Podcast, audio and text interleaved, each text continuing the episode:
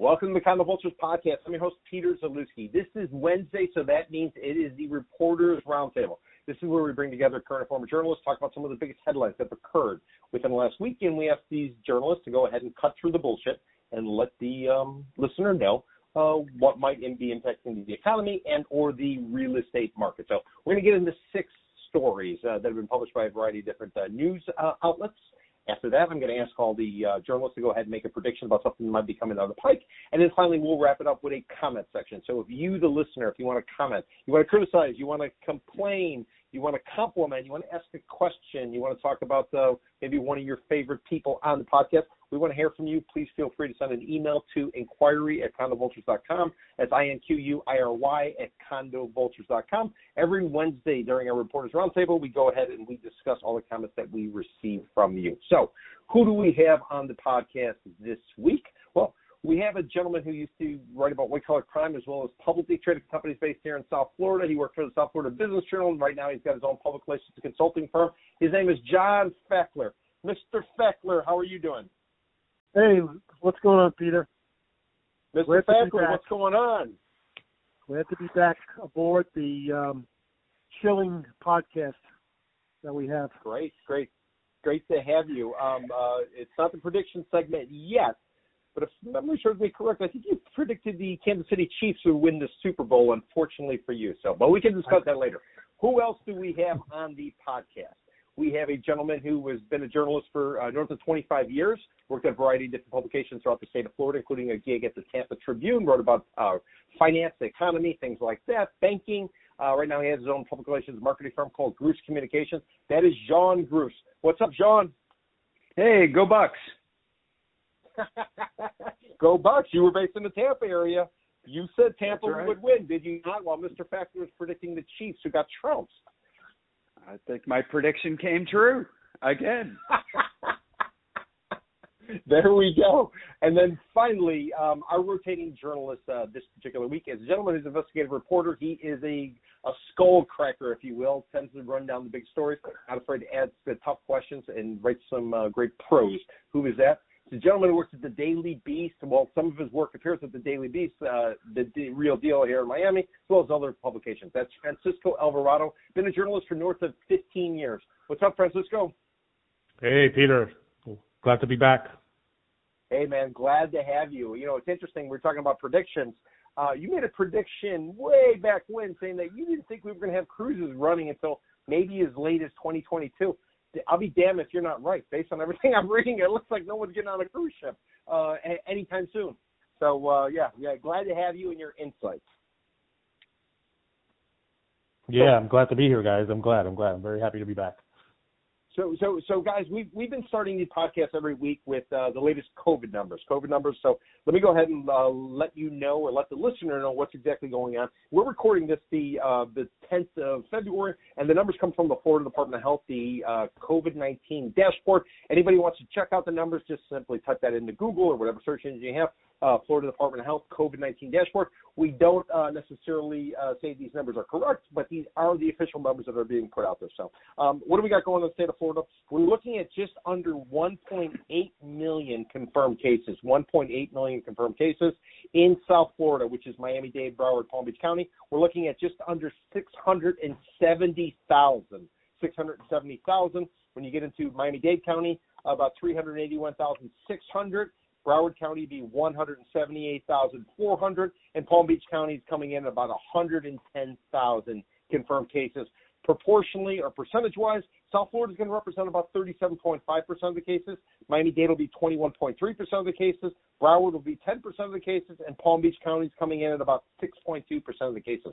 Now, now, guys, I've been talking week after week about how our numbers proportionally are coming down. in Some other part of the state of Florida is must be increasing because of the proportional uh, aspect of it turns out I just heard on a radio report today on WLRN, which is our NPR affiliate, that I guess there's a tremendous outbreak going on up in the panhandle of Florida, uh, and that maybe is why we're going down proportionally, even though you know we still got a lot of confirmed cases, but somewhere some other part of the state is going up, and apparently it's going to be somewhere like that. And I want to talk to you two guys about what happened in Tampa after the Super Bowl, so uh, super spreader. So we can get into that. Um, now on the death count, how many people have died in the state of Florida? Just uh, 28,048 confirmed deaths uh, related to COVID. Uh, in South Florida, we've had 90, 9,527 cases with 5,058 in Miami-Dade, 2192 in Broward, and 2277 in Palm Beach County. Percentage-wise, 34% of all of the deaths have occurred in South Florida for the state of Florida, 18.1% in Dade, 7.9% in Broward, and 8.2% in Palm Beach County. Anybody want to make a comment about COVID numbers? What's going on? Um, uh, uh, uh, just an update about uh, the pandemic in general for the listener. Well, I mean, we're still in the thick of it, guys. It's you know, it's it's just not going to get any better, you know, uh, anytime soon. Uh, yeah. Especially with these new variants, you know, the the, the key, you know, that, that we have the most case of. Um, yep. It's just you know, and then you know, just people not taking it seriously. I mean, we just have to, you know, I mean, we don't have to, you know, look at those super spreader events in the in the Super Bowl. I mean, you can go anywhere here in Miami and and and see super spreader events taking place, um, you know, in in the restaurants, in the bars.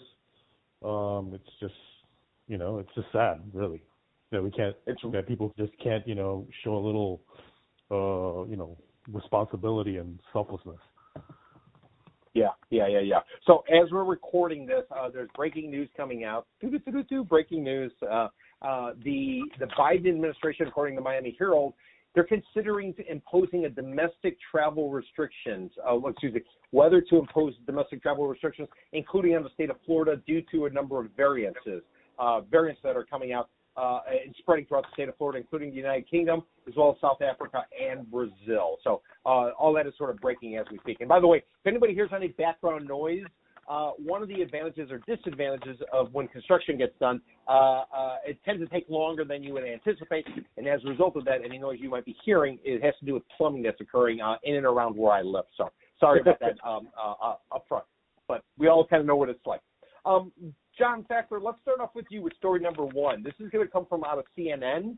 The headline, John, is more than 1,000 COVID 19 vaccine doses were spoiled, Florida health officials say. Um, John, did you have a chance to uh, look at that story? Uh, do you want me to read a couple graphs out of it, or you want to comment and then I'll read some graphs? What uh, what works no, for you? No, I read the story. So uh, okay.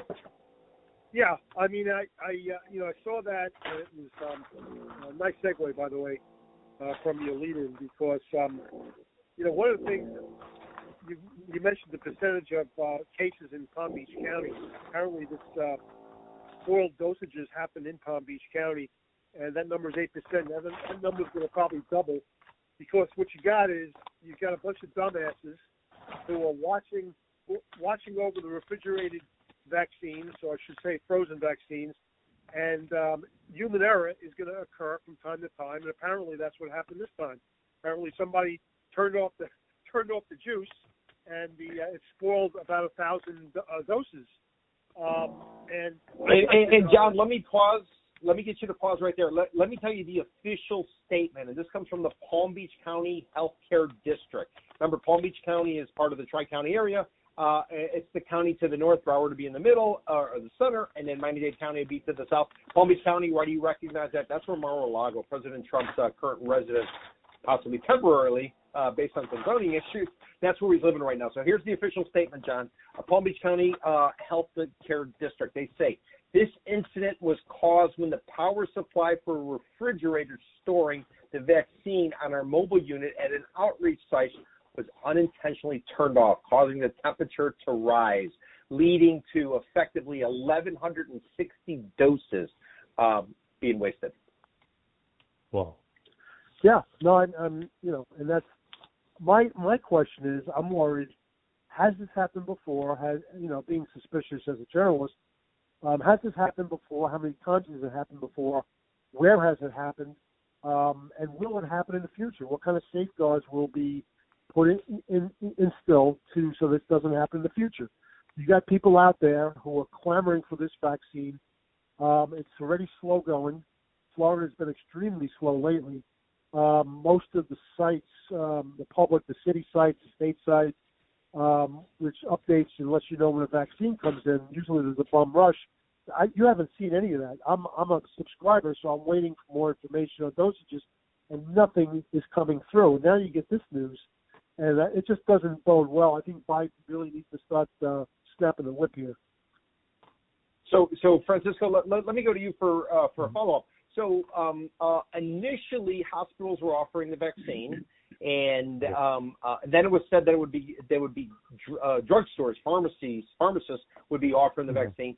Now you get now you need to go to Publix, Publix supermarket outside of Miami-Dade and Broward County in order to sort of get the vaccine when it first started rolling out, you had older people, basically the those at highest risk. They were camping out overnight on the west coast of Florida because they wanted to get a vaccine because it was first come first serve.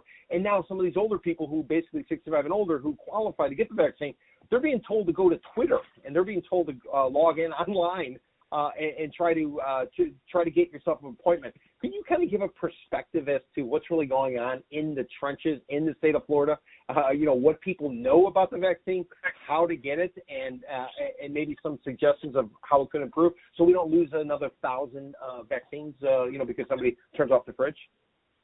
Well, I guess the biggest issue is, is that there's no centralized way of getting the vaccine. Um, you know, there's all these disparate places where you gotta, you know, where you can go get the vaccine. You mentioned Publix, you know, they have their own sign up. Miami-Dade County does their own sign up. Jackson Memorial Hospital does their own sign up, and it's all very like, you know, helter skelter. It's like, you know, um, all of a sudden you'll get a tweet from Jackson Memorial Hospital. Oh, sign up! You know, we're opening up a 60, you know, or 100 slots in the next 15 minutes, and right. in, in three minutes those are already filled up. Um, so it's kind of like I mean, it, really, I mean, like you know, seniors are either if they're not computer savvy, they're relying on their children or their grandchildren to um to to get them an appointment. And in some cases, you have seniors, you know, they have they're literally doing this. They're they have like one or a laptop going, an iPad going, their phone going, somebody else's phone going, all trying to get that you know that one coveted slot. Um, and that's basically how it is. It's basically like you know you're you're playing like it's almost like playing bingo. And you know, right. like once you once you you know once you hit the numbers, you yell out bingo. You know, you're the first. You have to be the first one to yell out bingo. Eh, eh, you know, to to get vaccinated. Um, and and it's just going to be like this. I mean, unfortunately, because there's no there's no direction, um, you know, from the state down to the local level as to how you know you know how to do this in a real efficient uh, manner. Um, and then, I mean, you know, then you have the, the situation with DeSantis, you know, like, and, and the Biden administration already, like, you know, um, bickering with each other.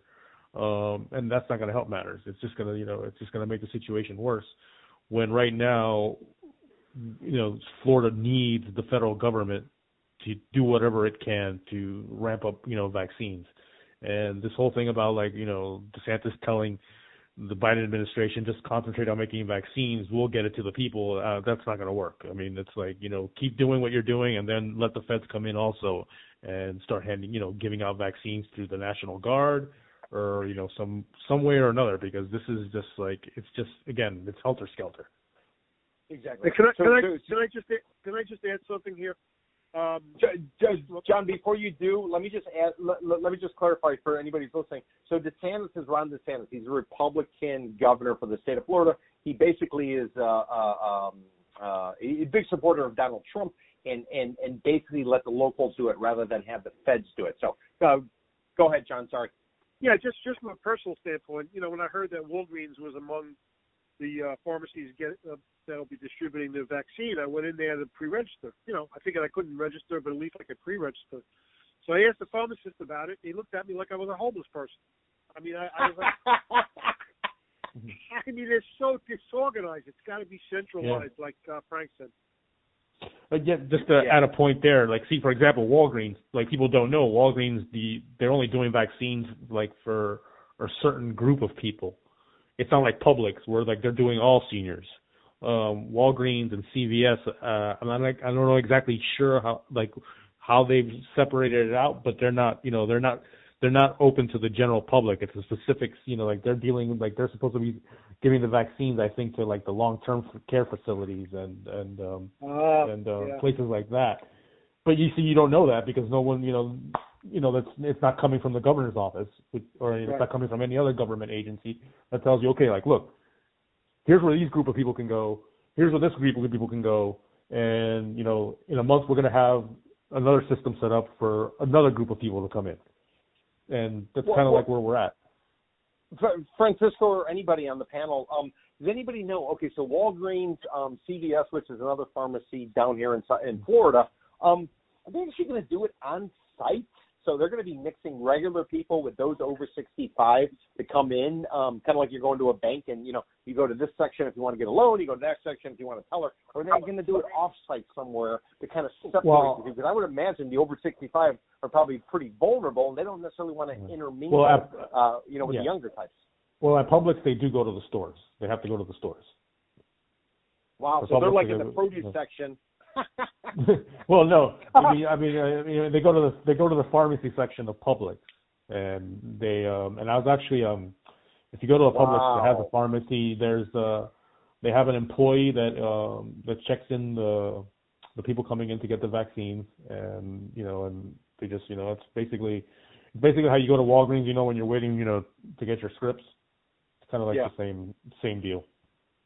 Wow, wow. Okay, well, I'm, I won't comment on that, but what I will tell you before we get to our next story, um, uh, John, coming out of that story that I just read, just to set the scene for the, the listener, across the United States, nearly 34 million COVID vaccine, 19 vaccine doses have been administered, with more than 27 million people, or about 8% of the population, having received uh, at least one dose. About 6.4 million people have received both doses. Now, why is that critical? Well, until we get to about 70 to 85 percent of the U.S. population, which is somewhere in the ballpark of 330 million dollar, uh, 330 million people, uh, we're not going to reach that level of uh, normalcy in terms of the herd immunity, according to Dr. Anthony Fauci. So, just to give you guys an idea, we're eight percent in. Uh, we need to get to 70 percent. So we got we got some. It's going to be some tough uh, uh, sledding up ahead, uh, as they say up north. So, uh, story number two. Let's go to Jean. John, um, um, this story is sort of hits me uh, close to my heart because I love this event, but I think it's a it's sort of an indicator of what's coming down the pike. Comes out of the Miami Herald headline: COVID cancels Calle Ocho and Carnival on the mile. Public health is the priority. And let me just give you the first couple graphs. Uh, we look forward to dancing in the streets together again in 2022. So says Jorge Fernandez, president of the Kiwanis Club of Little Havana, about two of Miami's signature events. But wait, 2022, what happened in 2021? Sadly, the dreaded COVID 19 pandemic continues. For the second year, Calle Ochos canceled. The Kiwanis Club of Little Havana said Tuesday this year, so it's re- uh, so is a related carnival on the mile that's held in the Coral Gables, according to Ana Maria Reyes, Carnival uh, Kiwanis and Carnival's uh, creative and promotional director. Um, Jean, what say you? This is supposedly the largest one-day festival in terms of tracking a million or so people celebrating Latin and Caribbean culture. It takes place in Miami. It's on 8th Street from I-90. Well, it used to be from I-95 all the way west to 27th Avenue. Two years in a row they canceled this. What what say you, Jean? Yeah, well, my, my my first thought when I when when the story appeared was like, wow, hell has frozen over. I mean, um, Right? you know, it's I mean it's the right call, obviously, but you know, is an institu- this is an institution. I mean, I uh, you know, everybody knows everybody in Florida knows about this festival. Uh, people outside of Miami know about this festival. This is le- it's a legendary, you know, and um, in the heart of you know part of Little Havana. So uh, yeah, it's um, I mean it's the right call. It's a no brainer, but still it's um, it's it's uh, pretty shocking.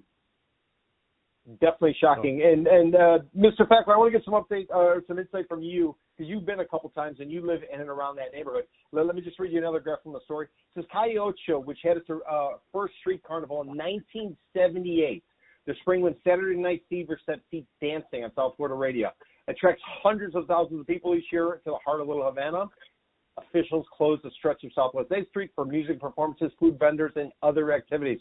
John, you've been known to go out there, uh, um, you know, kick back a couple cocktails, uh, maybe have some coco frio, you know, the coconuts, throw the, the empty coconut on the side where they pile up. The garbage cans are filled with everybody eating and, and the leftovers and just, it's a complete, um, uh, I don't know how you would describe it other than it's just a ton of fun and it's complete chaos, but somehow it all works out. So, John, what's the loss of Carnival uh, and the Calle Ocho to you?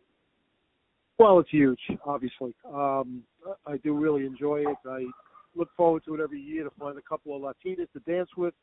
Um, but I, you know, I actually think it's it's responsible, much like what John said. I'm a little stunned because uh, it's such a big event for this area, and um, you know, so you know, I'm kind of stunned because a lot of places, you know, in different states would have would have would probably not cancel. Look what happened in South Dakota where they had the big bikers rally. Um, then it turns out it was a super spreader event. Maybe they learned a lesson from what happened elsewhere in other states. But I'm actually, um, even though I'll miss it, I'm actually kind of proud of them that they they um, did something responsible here in Miami. Wow. Hey wow. guys, Francisco. Francisco, guys, I I mean, uh, you with story story number three. But just, you, you sorry want to, to chime in on but, Calle Ocho? yeah, but I mean, you are aware that it was canceled last year too, right? Yes, correct, correct. Second Okay, year in a row. all right, That's all right, that's yeah, yeah, all right, all right, all right. Yeah, we can move on. I mean, we can move on. I mean, like you know, I mean, everybody's, you know, pretty much said what I what I would say too. Yep. You, Francisco, you you're you're raised here in Miami. Any any interesting moments? Any anything that sort of like like like in my mind, I always think of um uh I think of empty coconuts that are piled up everywhere in the trash. A- anything that sticks in your mind about Calle Ocho, other than it being a ton of ga- fun and the great music? The gang fights that used to go on down there.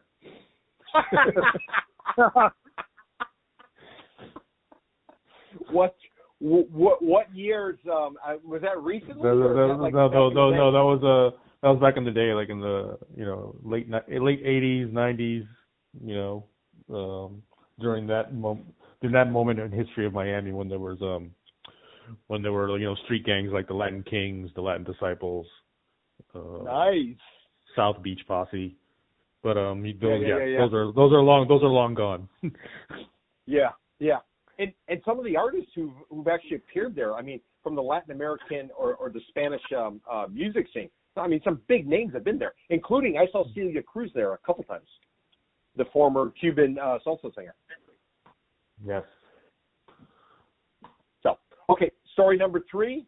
Um, we keep hearing about super spreader events, super spreader events. Well, Francisco, I, I'm going to go to you on story number three. Why? Because you actually wrote the story, and I wonder, uh, in, in talking about the development going on in the Tampa area, you can also tap into the super spreader event thing. So, uh, I gave some Yeah. foreshadowing. Let me tell you what the story says. Headline, again, coming out of the real deal. Francisco wrote it. Development boom in Super Bowl City. Tampa reaches for its real estate moment. The subhead Big Guavas, other big game includes a $3 billion waterfront project and a hot resi market that are drawing a crowd. Uh, first couple graphs. The headliners in Tampa this weekend are no doubt Patrick Mahomes of the Chiefs and Tom Brady of the Buccaneers, but the two-star quarterbacks aren't the only game in town. While Jeff Vinik, Bill Gates, and Ian Schrager will definitely not be putting uh, suiting up on Sunday for the Super Bowl. The trio of key players on a 3.5 billion dollar mixed-use project is set to transform the host city's downtown waterfront. Francisco, what can you tell us about the overall piece and uh, the vibe you were getting as you spoke to people to report out this story, which people could see in the real deal? um, the whole vibe was just kind of like you know um, to to I guess um, just kind of like break down this big project uh, uh, being financed by Jeff Vinik and Bill Gates through their um, through their through Strategic Property Partners, which is um, it's basically a company that they both formed, and it's you know doing this big development. Ian Schrag is involved because he's doing the Edition Tampa as part of the project Oh, wow, okay. and um and um it's going to be like it's billed as the first five star luxury hotel in Tampa. Uh, they Wow. uh they also they also included 37 residents for sale. Uh Okay. Which um and they've so I mean they've uh they're under contract with over over 70 million in, in contracts uh, involving those units. Um Wow. and it's uh and but the pro I mean but um does I mean that's probably the only condo component to the project. Uh, there's Mhm. three other residential buildings, and there are going to be apartment buildings. Uh, there's also an office complex called Sparkman Wharf, and um, it's basically like it's like the biggest project in Tampa right now. But there's also um, some other projects, um, mixed-use projects, already built or in the pipeline. Uh, I mentioned um, BH part BHI Partners from Fort Lauderdale. They are doing a condo project uh, on, on the waterfront as well in this um, in this uh, 50 about a 50 acre development where there are the other projects by the Related Group and um, townhomes by WCI Communities. And at the same time that this is that these big projects are, are being built, the uh, the resi market the, for single family homes in Tampa is off is you know is is off the charts how it is down here in South Florida, and you have the same situation playing out in Tampa that you see here in South Florida where uh, people from other states, uh, specifically in the Northeast and California, are relocating to Florida. Um, Tampa is appealing to people that you know want a little you know a little more of a of a slow you know slower pace than than Miami and um and Fort Lauderdale, but still want you know you know urban waterfront. Uh, so that's what that, that was the gist of that story. And then it kind of like I mean like I didn't send you a link, but I mean the the following day I ended up doing a, a Super Bowl super spreader story for the Daily Beast about how basically how basically the you know the entire town was just you know was just preparing for a big party and it was like and uh and COVID was you know COVID was like the the furthest thing on their mind. Um and um yeah, so uh so that's um so that's where um so that's the nice way to if you want to ask me anything about like what these you know what these other folks told me about what they thought about COVID, I can give you I, I interviewed um I interviewed a strip club owner. Uh, what's his name? Let me see here. His name is uh, strip club owner in Tampa. I'm Joe yeah. Redner. Right. Joe Redner. Yeah. uh, no, I didn't get to get to I didn't get to talk to Joe. Joe. Redner? Uh, oh. I interviewed um the guy from the the guy from the Dollhouse. Um, oh, okay. uh, Warren Collazo. Warren Collazo, and he was like, um, and Warren he got COVID uh, early on in the pandemic, and knows what it's like to you know to be sick with COVID. But he's like pro business, and he's you know he's like you know like you know we should be open. We should you know as long as you know we're following you know the proper precautions, uh, we should allow to be allowed to you know operate our business. And um and he was basically telling me that um you know that people were so happy that the Tampa Bucks were in town playing the Super Bowl that they forgot about COVID. And as evidence from these videos that we saw after the game, uh, he, he, was right. He was right. Absolutely amazing videos. Anybody hasn't seen it, um, seen those videos, just just do a search on Tampa um, uh, Super Bowl win uh, uh, crowd celebration. You'll see it. Jean, you you lived in Tampa quite some time. You wrote about finance, you wrote about banking, you wrote about all kinds of issues in Tampa. Before I ask you for your comments, let me just um, let me throw out one tidbit from Francisco's piece that I think sort of uh, encapsulates it all. So he he refers this uh, or uh, this information is coming from a broker who's quoted in Francisco's story. It says low inventory and a growing population is driving demand and prices across Tampa and St. Petersburg, where the average home sale price of four hundred and thirty-six thousand five hundred dollars in the final quarter of 2020 was up 29 percent year over year. Wow. Uh, what say you, Jean? Yeah, I mean, you know, Tampa benefits from the fact that um, you know there's still there's still land available for development. So I mean, you can go out to Pasco County, you can go out to Polk County, and all the surrounding counties around Tampa, and there's still land. You know, it's, it's expanding and expanding. Every time I drive up there, you know, I drive up to my uh, old neighborhoods. I mean, they they've just uh, everything's just grown so much and um, you know that big uh, downtown uh, waterfront project is just massive in its scale. I remember when it used to be a warehouse district, and there was you know industrial port related businesses, and that area has been you know totally transformed into this uh, fancy residential area. The the only thing I would caution is that you know the the sort of the demand for urban uh, condo living may have been tempered a little bit by COVID, and um, certainly there's a big, you know, office component, and you know, like who knows with this COVID, you know, how long how long that's going to last, and and whether whether the demand is going to slow for that. But you know, there's no doubt that you know Tampa's real estate market is on fire, like it is, you know, all throughout Florida, really. Yeah, yeah, yeah, yeah. Great, great point. Um, Guys, let's go ahead. and We'll take our first commercial break. On the other side the break, we're going to get into three additional sto- stories, including are we in a housing bubble? Uh, we're also going to talk about landlords. We always talk about renters, although they don't have to pay the rent because of a um, moratorium. Now we're going to talk about landlords. And then finally, we're going to talk about one of those stars from the Super Bowl and his digs and his place in Miami, and whether or not the New York press is actually uh, are they telling you the truth about it, or are they sort of embellishing a little bit, whether intentionally or unintentionally? So stay tuned. We'll catch up with you on the other side of the break. This is Peter Zalewski of the Condo Vultures podcast. Back in 1995, I got my real estate license, but I didn't practice for a number of years simply because I was writing about real estate as a journalist. 2006, I broke out and I launched a company called Condo Vultures. The idea was to try to use information, uh, data, and know how to try to get the best deals on behalf of buyers. So if you are a buyer and you're looking for a deal, you're looking to try to understand the condo market in the Tri County, South Florida area, myself or my team are here to help you. To get a hold of us, please call us at 305-865-5859, 305-865-5859, or visit our website, condovulturesrealty.com. If you're enjoying the Condo Vultures podcast and you want more information, but this information in the written word as well as charts, why not sign up for the South Florida Distressed Market Intelligence Report? To do so, go to condovulturesrealty.com. Slightly below the main banner and logo, you will see a sign up box. It's called the South Florida Distress Market Intelligence Report. Sign up. Simply enter your email address, hit subscribe, and lo and behold, every week you'll be sent a newsletter giving you the latest updates on what's going on in the distress market in South Florida. Welcome back to the Reporters Roundtable. I'm Peter Zalewski. I'm the host.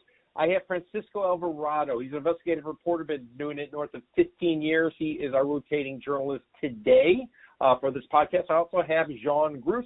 He was a uh, financial reporter for north of 25 years, and um, right now he has his own public relations marketing firm called Gruss Communications. And we also have John Fackler, worked over the South Florida Business Journal, where he wrote about white collar crime as well as public traded companies based in South Florida. He also does public relations and marketing right now. So, John, let's go with, uh, to you for story number four. This piece is coming out of USA Today. Headline: Are we trapped in another housing bubble? A rapid rise in home sale home prices has some experts worried. Here's the subhead: Home prices are rising coast to coast and are are eh, are outstripping wages and rents. Some say it's another housing bubble, but it's nothing like the mid 2000s.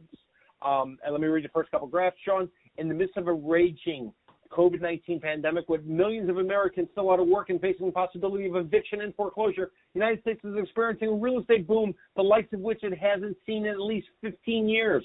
Home prices are rising practically everywhere, from Augusta, Maine to Phoenix, from Sarasota, Florida to Aberdeen, Washington. Prices are up by double digits. John, what say you? Yeah, I mean, look, there was a report out today from the Mortgage Bankers Association. It said that um, that the average home mortgage today is four hundred and two thousand dollars. I mean, wow, that's that's mortgage. the highest mortgage. That's the hot yes mortgage. That's the highest in 30 years. Uh, that and that is the average. So you're taking on 400 grand of debt. I mean, it, on average. I mean that that is just. um I mean that's bubblicious. you know, that, that's that's that's that's that's that's what free money does. You know, when the Federal Reserve lowers interest rates, this is what happens. And um, n- not only that, but the market has been completely distorted by the fact that fewer people are going to list their homes because they don't want people traipsing around with COVID. And you know, there's there's the fear of COVID, people moving out of downtowns into the suburbs. Um, I mean, there's all kinds of market distortions going on, and you know, it's yeah, it's not the bubble of speculation of of the 2005 2006 era, but there's still many many ingredients that go into this, and when we're going to look back on this, we're going to say, "Wow, this is this we we kind of went crazy there." I mean, I could be wrong, but but it all points to bubble. it all points to bubble. And, and Francisco, you're reporting out stories um, uh, with different sources, all you know, related to real estate, things like that. Let me just throw out a statistic before I ask you sort of uh, what your opinion is about this possibility of a bubble and what your sources are telling you. But according to the story, looks like the state of Florida uh, overall, on average, the prices appreciated 7.1 percent to 264,149 dollars per unit is what they're claiming, at least in this um, this article. So, but it's a seven percent increase uh, year over year overall. That includes great neighborhoods as well as shitty ones. So what what say you, Francisco? Is a bubble real, or uh, you know, is this just a bunch of uh, chicken littles like myself saying that you know the end No, is there? it's a real bubble. The question is, is like, I mean, I don't think it's going to be like, I don't think it's going to be a pop, like how it was, you know, back in 2007, 2008. I think Yeah, it's going to be yeah. like a slow leak, you know, when things start, you know, getting back to normal, um, interest rates start going back up, um, prices start, you know, going tumbling down. Um, it's really going to depend on all these people that have decided to buy now at these astronomical prices, as long, you know, like how long they're going to hold on to those, you know, to these properties. I mean, are they, are they, are these, you know, like, you know, like the big thing right now in Miami is, oh, all these tech bros, you know, want to come to Miami, or they're coming to Miami, and um, and they're going to buy up all these properties. But like, you know, so but are they really buying because they're buying into? Are they buying into Miami, or are they buying into the hype and the PR machine?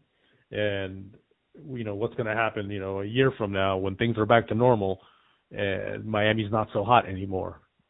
Uh, I mean, I think that's I think that's what it is. I mean, it's it really. I mean, it is a bubble, but I mean, I just don't think it's going to be like a.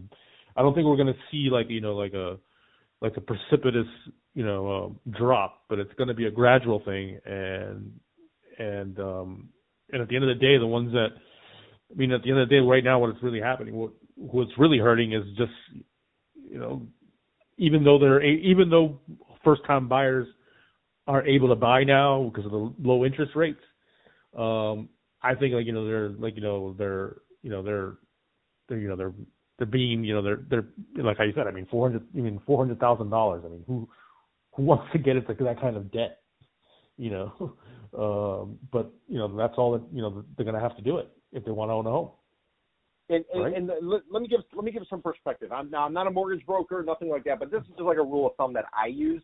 Um, uh, granted, interest rates are virtually nothing from the Federal Reserve to the banks and the lenders, and then you know people have to put a spread on it, stuff like that. But basically, the way I look at it is, if you have a five percent interest rate and you're spending and you're you're financing about a hundred grand, you're looking at about I don't know five hundred dollars a month for every hundred grand. Ballpark, ballpark. You know, just give you a rule of thumb. So if you're talking four hundred thousand dollar average mortgage, you're looking at two G's ballpark per month just on debt. That has nothing to do with property taxes, maintenance, anything else. So you can Right. see why that, that that's going to be a hell of a burden, at least from my perspective. John, Francisco, John, you guys want to you want to push back on anything Well, well, I'm- I'm I wanted to add. I wanted to add. I wanted to add something in. Was is that what, what's going to happen when all those home loans come out of forbearance? You know, I mean, are Mhm. are, are a bunch of properties going to come on the market? Is that going to depress prices? Is that going to like, you know, I mean, there's there's a lot of homeowners out there that are still in forbearance that can't keep up with their mortgages. What's going to happen then? Are they all going to dump their properties? I mean, it's going to be a it's going to be interesting. The market's totally distorted. Yes. Well, well, and, and, and Dan, a little side note to that. Um, uh, President Biden, his program to try to basically take us, uh, us being the United States, through to about October 1st or so. Uh, that's where they want to push the moratorium on the uh, evictions as well as the foreclosures. Uh, push everything basically until October and kind of deal with it uh, uh, uh, then. So let's go ahead. And we'll move on to story number five. Francisco, I'll lead off with you. This is coming out of New York Newsday. New York Newsday um, which I think is isn't that based out of Long Island, John? John Long Island. Yeah, my, Long my Island, okay. hometown, my hometown newspaper. Okay, that's what I thought. So, Francisco, let me read you the headline, the first couple graphs. Unpaid landlords say they can't pay their bills or get new tenants.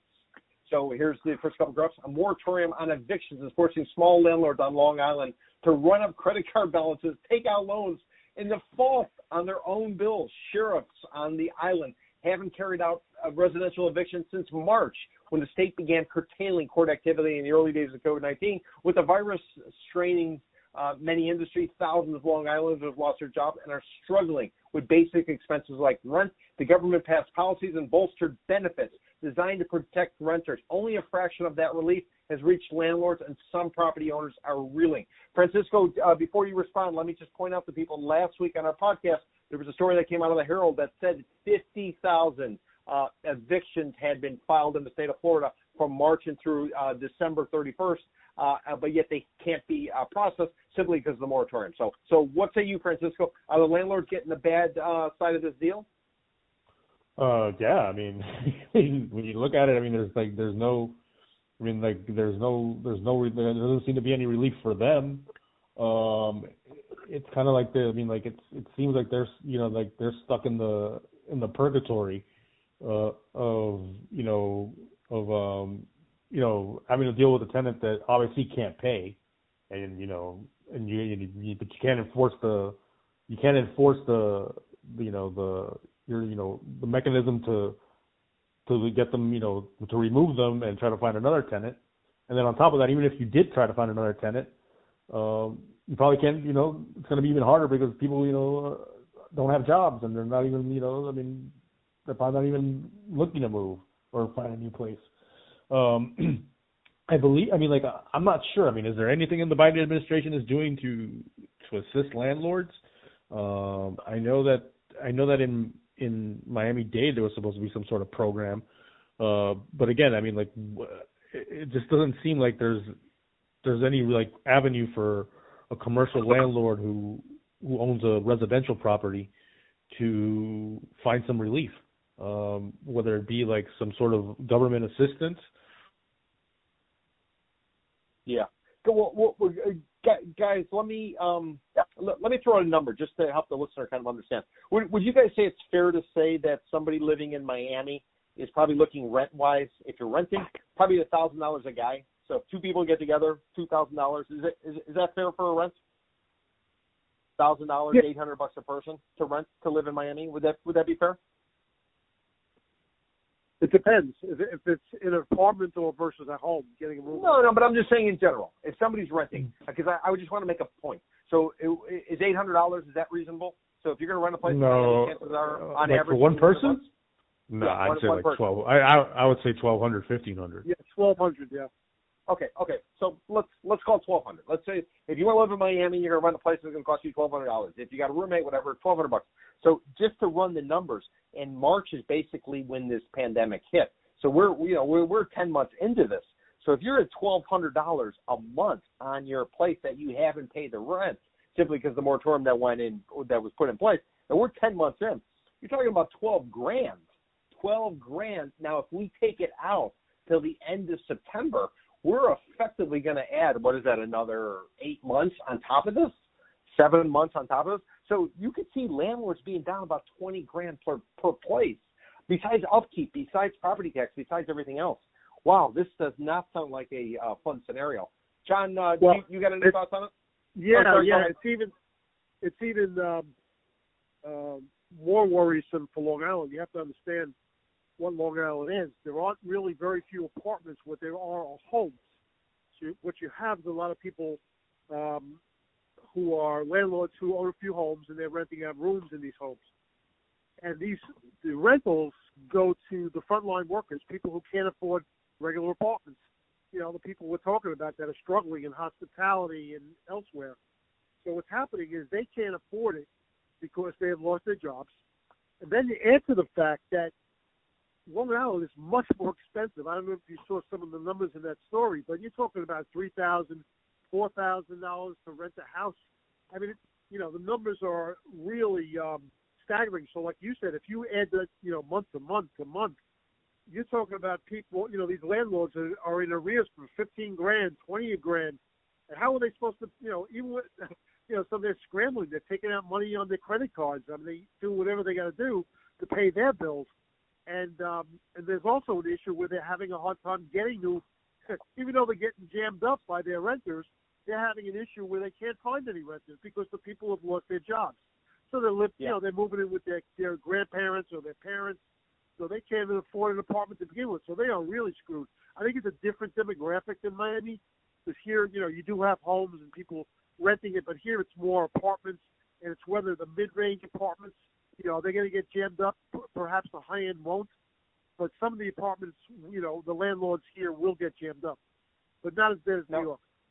Yeah, guys, just to throw out there, and I don't know if somebody wants to comment on this, but you know, we always talk about the hustle. Last, last cycle, I talked about how uh, a buddy of mine was uh, he was renting a place from a guy from people getting foreclosed. He would pay half the rent. Uh, and in return, he'd rent out one of his two rooms that he had. So he basically was living for free. And then he get a three thousand dollar uh, cash for keys kicker to pack his shit and, and sort of leave. What I'm wondering is if you get this moratorium in place and there's all this talk about people from California and New York and elsewhere coming down here, what's to stop these transplants from pulling a Miami house, so moving into a place, paying the first month, and then basically skating on the rest of the rent if there's a moratorium until October 1st? Anybody yeah, wanna, you can uh, squat. uh, you can squat. You can squat. Come on, man. Like, I mean, why would you want to be a landlord? I mean, in under those conditions. Uh, I mean, another market distortion. I mean, this is, yeah, another example of it. you know, there's going to be stories written and movies made about this, about some of the hustles that have, that have been going on. So, speaking about a hustle, let's go to story number six. John, I want to go to you on this one. Um, coming out of the New York Post. Uh, headline: Inside Rob Gronkowski's insane 2.4 million dollar Miami apartment. Uh, and according to the article, Mr. Gronkowski, who's a tight end for the Tampa Bay Buccaneers, just won the Super Bowl title. Previously, he played for the New England Patriots with his counterpart Tom Brady, who left the New England Patriots after winning six Super Bowls and came down to Tampa to play as well. Apparently, John, Mr. Gronkowski went ahead and he paid 1.7 million dollars for a condo on Biscayne Boulevard that was originally listed for $2.5 million. What do you make of that? Yeah, well, this um, this sort of correlates to what we've been discussing here on the show. Is that we're seeing a lot of um, celebrity types uh, getting discounts, uh, or at least selling for discount or buying for discounts. Just makes me wonder, uh, you know, about the pressure on uh, pricing for the high-end condos. I technically this is a high-end, that's in the 20 million car- uh, category. But uh, he bought this in 2019, so that was pre-COVID. So that lets me wonder: what is there pressure on pricing in downtown Miami condos uh, even before COVID hit? Once COVID hit, obviously there's a pressure um, on the uh, real estate market. So um, uh, yeah, just just another another celebrity discount as far as I could see. John, John, I want I want to ask you, and this is um, I, I'm more worried about the information that's being put out. So, New York Post they went ahead and they they are talking about how this property, which is located effectively at 11th and Biscayne on mainland on the mainland, um, right next to a massive construction site, which will be the moving and the and the and the expansion uh, of the MacArthur Causeway. Um, they're saying located in South Beach, it gives you full 180 degree panoramic views. Um, this thing is nowhere near South Beach. You can see South Beach, and then as part of the photos that they ran with this particular property, these are photos from 10 years ago. The park across the street, Maurice Ferre Park, where we have two museums, it's under construction. The old Miami Herald site, the building, the office tower, that's still standing in these photos. John, my question to you is, um, how much responsibility does the does the out of town press have when they're going to go ahead and they're going to blow smoke up everybody's ass about how great the deals are and all this, uh, you know, build up the momentum when in reality, what they're putting out is uh, much the same shit that a lot of real estate brokers put out, where they talk shit and they talk out of their they talk out of their ass, and it has nothing to do with reality. So, what's a you, John? Come on, man. This is the New York Post. It's a tabloid, you know. So what do you expect? It's it's it's clickbait. It's clickbait. It's Gronkowski, the Super Bowl. It's meant to get clicks. It's it's you know, it's a non-story. I mean, a little rinky-dink condo. I mean, a couple million bucks. You know, the the real condos, you know, are like in the twenty thirty million dollar range. I mean, that that that's the good stuff. But you know, come on, like all it is is just um, getting eyeballs and clicks. And I mean, it's the New York Post. It's a tabloid. I I think I think people understand that. It's also 2019. Yep. How is that news? It's not new. 2019, this deal was. Or am I wrong, yeah. Peter? No, no, you're right. You're right. You're right. Um, yeah, I guess they, I guess, I guess, yeah, you two are right there. Just it's just clickbait. But you know, that, but this is the part about the real estate market that that infuriates me, and it should infuriate the investor. Because if you're reading this stuff and you think the market is going one way because of very successful and um, manipulative public relation people, and in uh, all due respect, guys who do public relations and women who do public relations, but but but so so the audience, the listener, the the investor, they have this perception, and then you turn around and you kind of drill down to what's really going on, and a lot of times it can be completely different. So I don't know. Well, if you I'll, if I'll you rely if you rely if you rely on the New York Post for your investment decisions, you deserve to lose money. Sorry. All right. Fair enough. Uh, guys, let's go ahead. We'll, we'll take a commercial break. On the other side of the break, I'm going to ask the journalists to go ahead and make a prediction about what's coming on the pipe. This is Peter Zalewski of the Condo Vultures podcast. I hope you're enjoying the podcast. And I wanted to alert you that if you have a property that you're looking to sell in the Tri County, South Florida area, I would encourage you to reach out to Jenny Hortas, a licensed real estate broker with CVRRealty.com. She's my partner. She's been in the business for uh, north of 15 years.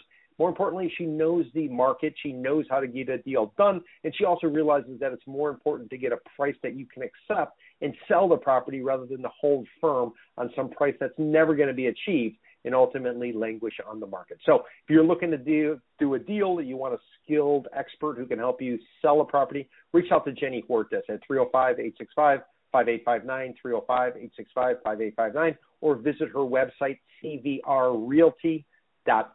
If you're listening to this podcast, think about who else is. If you want to reach that crowd, which tends to be investors, buyers, developers, lenders, why not advertise on the Condo Vultures podcast? To do so, give us a call at the office, 305 865 5859, 305 865 5859, or send an email to inquiry at condovultures.com. I N Q U I R Y at condovultures.com. Welcome back to the Reporters Roundtable. I'm your host, Peter Zalewski. We have Francisco Alvarado. He's an investigative reporter and breaks a lot of big news. He um, his work appears in publications, including The Real Deal as well as The Daily Beast. We have Jean Gruss, who has his own publication marketing firm called Gruss Communication. He was a journalist for north of 25 years, and then we have John Fackler, does public relations and consulting. He used to write about white collar crime as well as publicly traded companies based here in South Florida.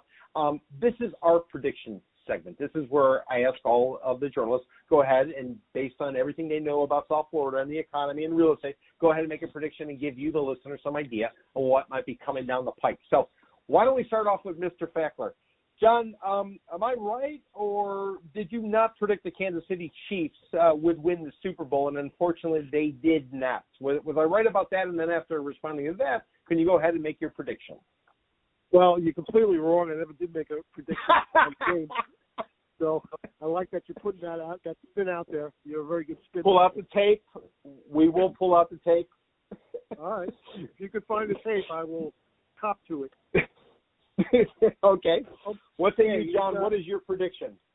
Okay, in my previous life as a reporter, I was known by the uh, editor um, as the Undertaker, and that's because I always did a lot of negative stories. I guess I'm just a negative guy. Cook. But this prediction is negative. Um, I am going to go out on a limb here, and okay. I really hope hope this doesn't happen. But I predict that with the big push going on right now, with Biden trying to get along with the Republicans and this business about the fifteen dollar uh, minimum wage, they're trying to cut that out of the um, the new uh, stimulus package. I predict that he's going to get jammed up, uh, probably because of his own devices, but also because the Republicans fighting back. Even though he's predicted he's setting it up uh, that he's going to push it through with just Democrats, the new stimulus plan will not come online in time to um, be consecutive with the first CARES package. In other words, those people who were expecting uh, some sort of a consecutive stimulus package to coincide with the first package and we're, we're, we're, uh, depending on the moratorium, are going to get screwed. I think for a couple of months, there's going to be a lag time between the two stimulus packages, and because of that, we're going to see a bunch of people get kicked out of the homes here in Miami. Interesting, interesting. Well, that could be good news for landlords, but not for the pandemic. Exactly. Okay. I, I hope I'm wrong. Okay. Now, John, what uh, what say you? Well, I think uh, I think this is the year where we need to watch this carefully. But I think this is the year that we may get full legalization of marijuana, and uh, the reason I say that is because um, the state is going to face a shortfall in tax revenues, and they're going to be looking at all kinds of ways to raise tax revenues. And there's a real um, there's a real estate implication here.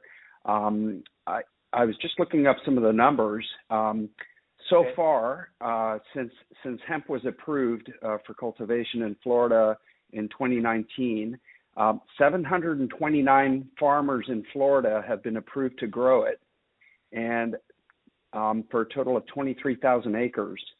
And the interesting thing is that um, the state's hemp industry um, already has 7,000 retailers, 280 manufacturers, 200 warehouses, 38 distributors, and 15 processors. And it seems to me, yeah, um, yeah I know this is this is already right now. And um, the Agriculture uh, Commissioner of Florida, Nikki Fried, a Democrat, says the industry has a potential to eventually become a 20 to 30 billion dollar industry. And right now, the state of Florida is going to be facing a, a shortfall in its tax revenues. And I, I think that, um, you know, legalization of marijuana, of course, is taking place all over the country, and everybody's looking at these states um, generating a ton of tax revenues from from this crop, and all these real estate folks are are are eager to fill the the retail shops and warehouses and and and facilities to manufacture and distribute this product. And I I think there's a very good chance that it's going to happen this year. That's interesting. You know, um, uh, John, it sort of reminds me uh, during the Great Recession, there was a lot of talk in the state of Florida about legalizing gambling because of revenue um, that had been lost and possibly could be generated from gambling. So, uh, very interesting point. Francisco, um, you made some very interesting uh, predictions in previous podcasts. I talked about the cruise ships not coming back until I think you said 2022 or the end of 2021, which looks like it's probably going to be dead on. You also predicted that interest rates were going to have to go up, which uh, also is starting to look very fortuitous.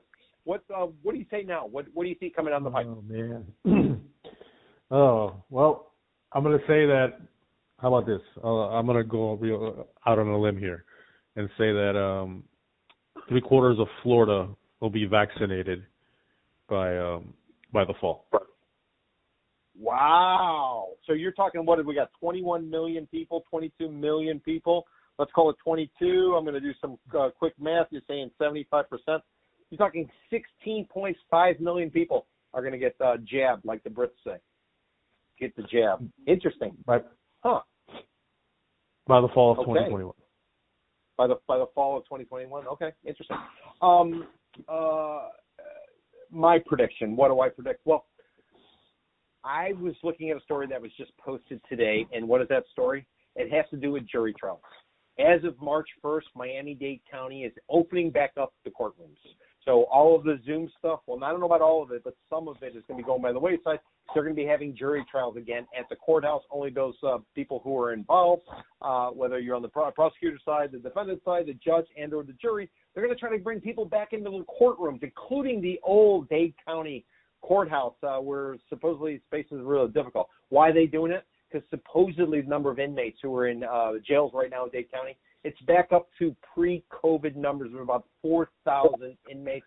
All that being said, um, what do I predict? I predict we're going to have another rash of COVID cases uh, come the end of March, beginning of April. Why? Because we're opening up the courtrooms. So that would be my prediction. Guys, let's go ahead. We'll take a commercial break. On the other side break, we're going to get into the comments.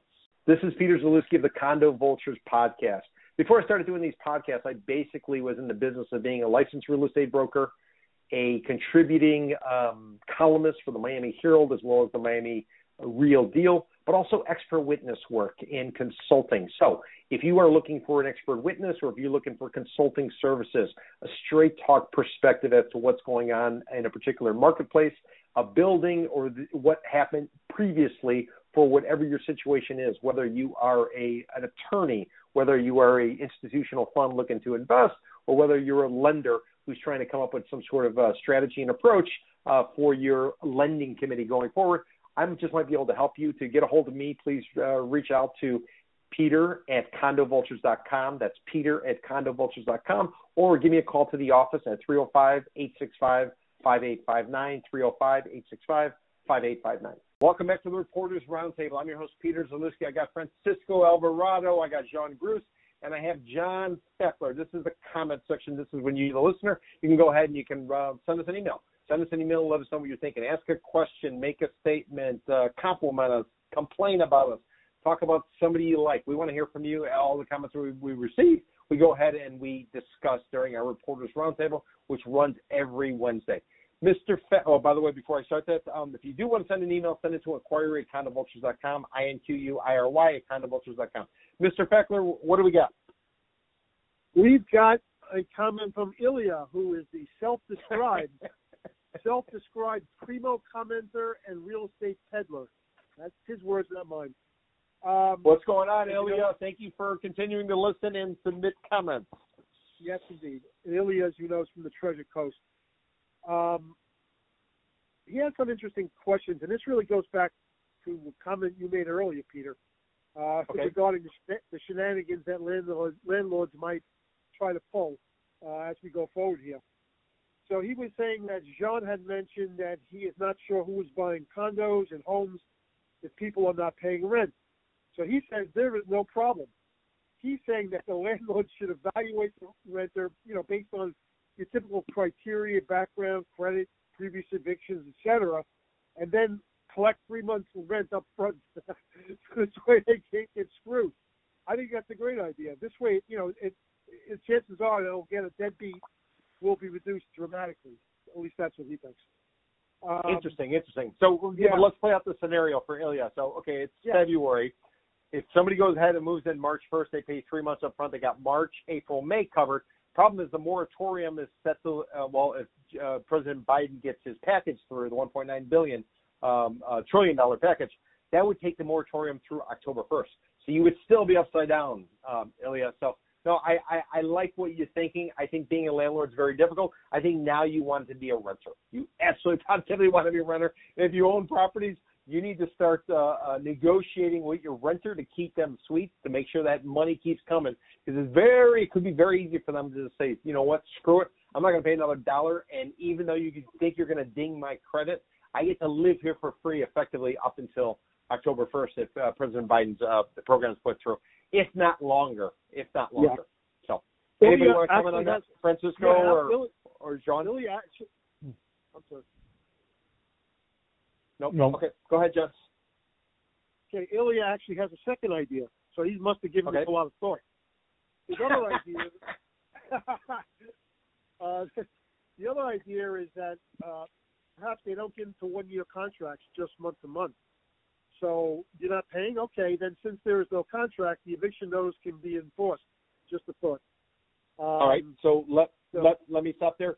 Uh, Ilya, in most buildings in South Florida, uh, because the condo associations are worried about creating a quality of life and not turning it into an investment, most of them require or permit only twice a year rentals, uh, typically six months minimum. Some are only once a year in terms of getting a rental. So going month to month uh, is going to be extremely difficult unless you go to bypass sort of uh, uh, the rules there.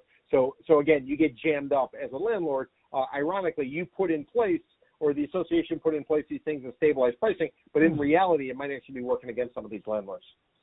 Yeah. Also, um, Billy also uh, wanted to uh, let us know that he agreed 100% with Kathleen Caligeris, who was our roving, roving reporter last week, on uh, changes to the groceries delivery model and further changes. Um, he thinks there's there's a there should be a move away from the high end Amazon, which is you know like the Whole Foods and the Amazons, but uh, this is a premium segment. He's wondering what about the mid range. Um, since there'll be more places available, uh, perhaps there is an opportunity for delivery only, grocery store chains. So I don't know if you, you want to touch on that from last week. Oh boy, that's outside of my my purview. Francisco, Okay. John, you guys have any comments? You know how you got pop up uh, restaurants, basically serving, uh, being created to serve Uber Eats and Grubhub and stuff like that. You guys have any? Uh, have you heard anything about maybe grocery stores doing the same, or suppliers? No, no, no. Well, there's ghost kitchen. There's ghost kitchens. Um, Okay. you know that that have popped up and and serve as um, you know the the the sort of the hub of food preparation for delivery uh, services um, and those those are you know getting to be quite popular. Um, I Yeah. mean, that's you know that's what's happening on that front. I wonder Got what it, happens it, got to these places. What what happens to these places once the pandemic is over? You know, I mean, you had this whole new delivery model, which I use, you know, religiously. What's going to happen when the when it when it all stops? Everything, everybody's back to the restaurants, right? Yeah. it's not going to be look at- over, John. No, Yeah. no, that's the problem. So let me finish up uh, Ilya's comments here. Uh, of course, I got to get. Well, well, John, one one quick Oh. comment. One quick comment for Ilya. Eh, Ilya, many many um farms uh, in the South Florida Sunset. I did a story recently about this. Many farms, what they're doing is they're creating care packages. So you show up on a certain day, and uh, for a flat fee, let's call it thirty bucks. They basically give you everything that's been harvested. So think of like a big box you'd get from Costco.